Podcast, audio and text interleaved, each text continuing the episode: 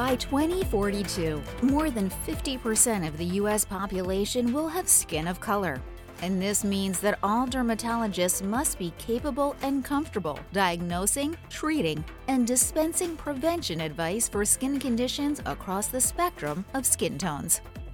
In part two of a three part podcast series on dermatologic issues facing patients with darker skin tones, Dr. Andrew Alexis, a dermatologist from New York City and the president of the Skin of Color Society, Dr. Corey Hartman, a dermatologist in Birmingham, Alabama, and Janiene Luke, a dermatologist in Loma Linda, California, discuss the importance of early diagnosis and treatment of scarring alopecia. Well, hello, I'm Dr. Alexis, uh, president of the Skin of Color Society, and I'm joined by two esteemed colleagues, colleagues from the, from the Skin of Color Society, Dr. Corey Hartman and Dr. Janiene Luke. And uh, today we're going to be talking about a really hot topic uh, that uh, disproportionately affects our patients with skin of color, especially those of African descent, and that is scarring alopecias. And I don't know about you, but uh, there isn't a day that goes by in my office where I don't see scarring alopecia. I'm sure the same is for you. Um, so, um, Janiene, why don't we start with you? I'd love to hear your perspectives on early diagnosis of scarring alopecia because we all know that the earlier we we catch these um, uh, disorders that are associated with permanent scarring of the follicles, the better we do for our patients. And so, uh, any tips, tricks that you could share with our derm community about uh, early diagnosis? Yes, early diagnosis is key. I will say I have seen a shift in my practice. Before I when I when I started out several years ago, I would see a lot of patients who've had, you know, hair loss for five years, 10 years. And I still see some of those patients, but I'm seeing, starting to see a lot more patients who are coming in sooner along in their process. And I think it's really important because when I talk to patients, I kind of refer to the fact that time is hair.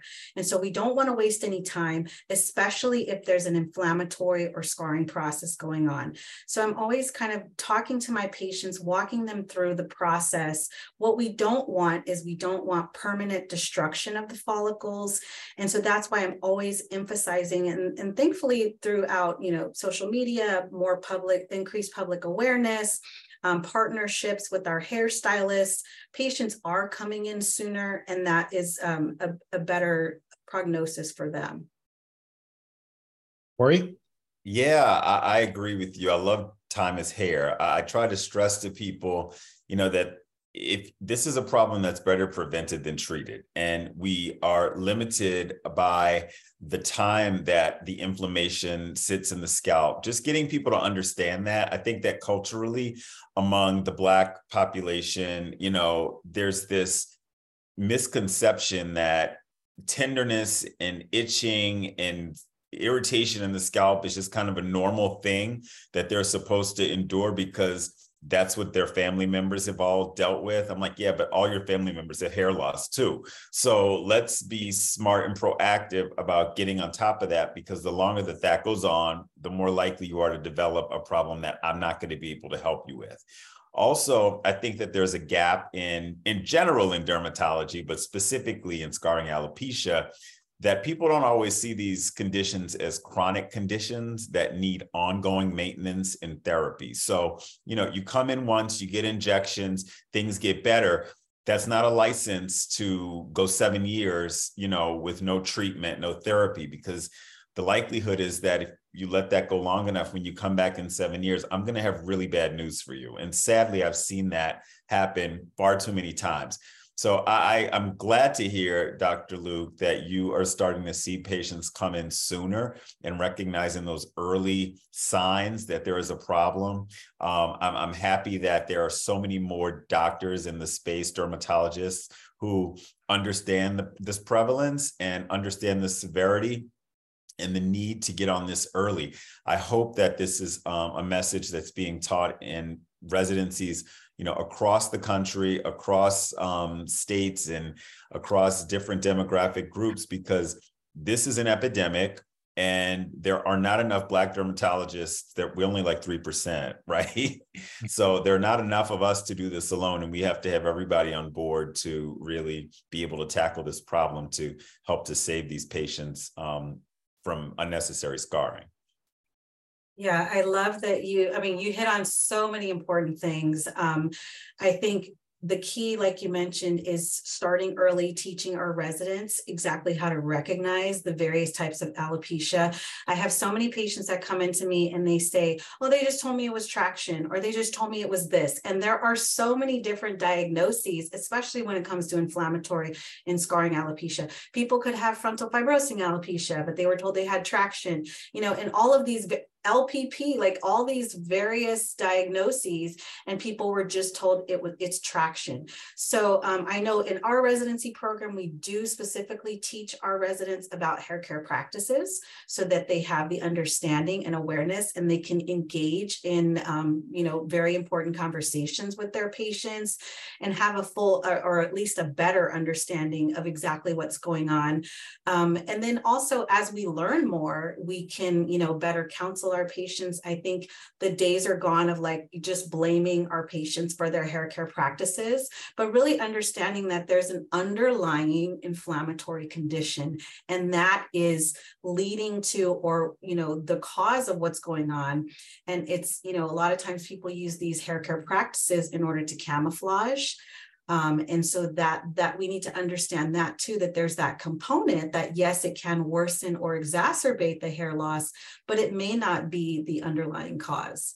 Central centrifugal cicatricial alopecia, or CCCA, is the most common type of scarring alopecia and one that disproportionately affects Black women.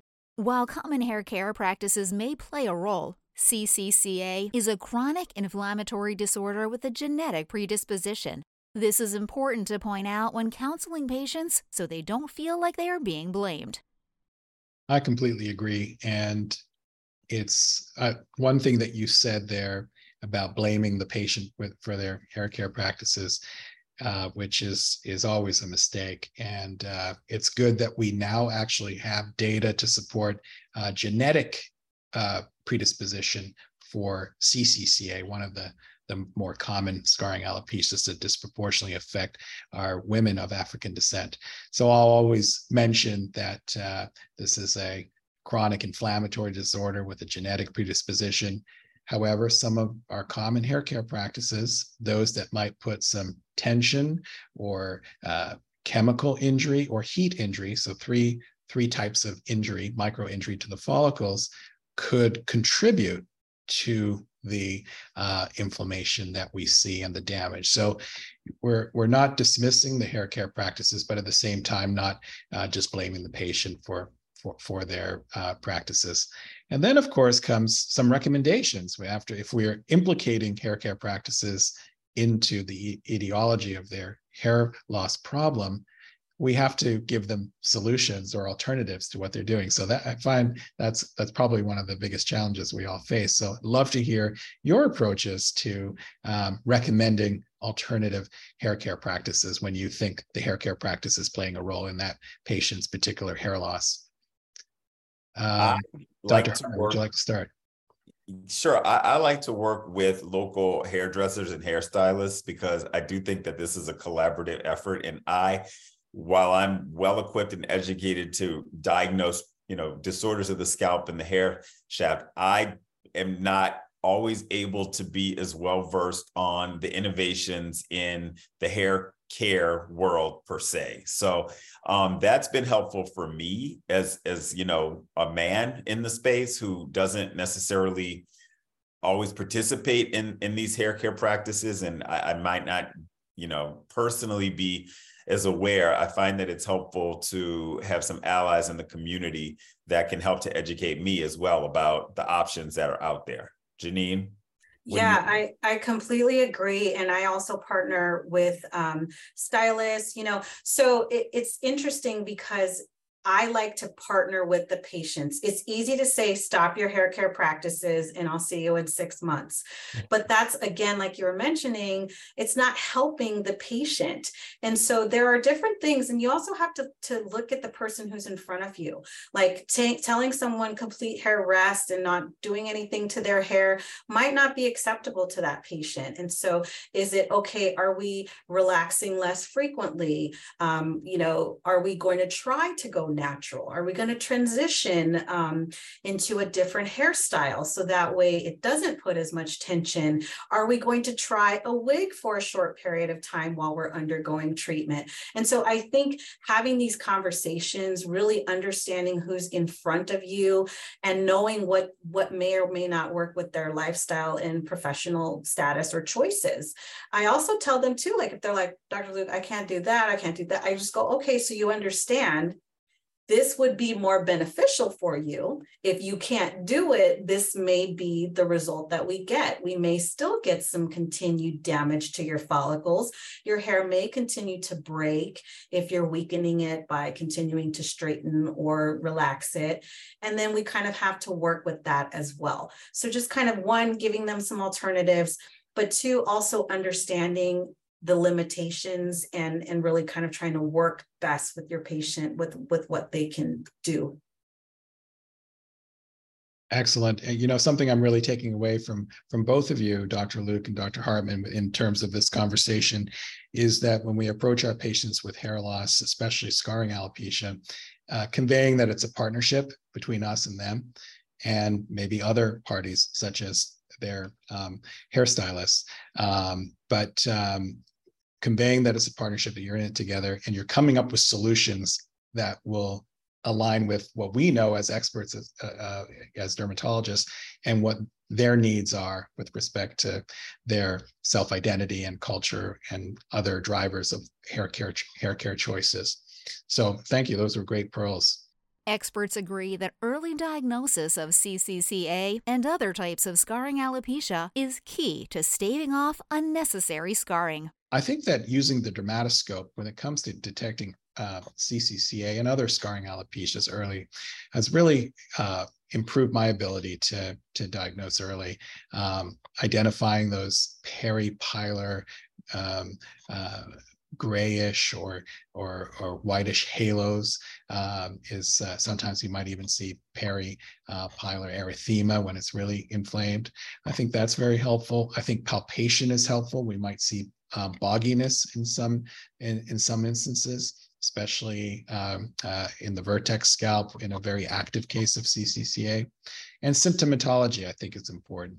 When the patient tells you that, or you can tease out from the history that there's uh, a soreness or tenderness or other sensations in the scalp, that really tells you that the, that the condition is active. Anything else you would add?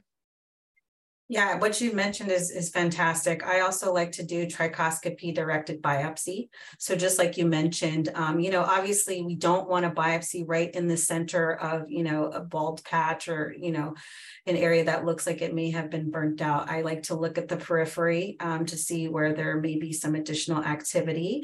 And then I also like to use my dermatoscope to see, like you mentioned, are there signs of, you know, FFA, LPP? Are there signs of CCCA? Are there signs of traction. Sometimes we can see hair casts um, and other things that, that may give us um, some clues. So I try to use my dermatoscope to, to get as many clinical clues as I can. And then I also use it um, to inform where I'm going to do my biopsy.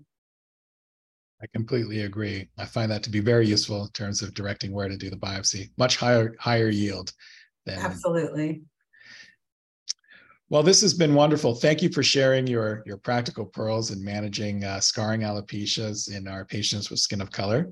And I look forward to joining you again to discuss some other interesting topics in skin of color. Thank you. Thanks for listening to this episode of Practical Dermatology, the podcast.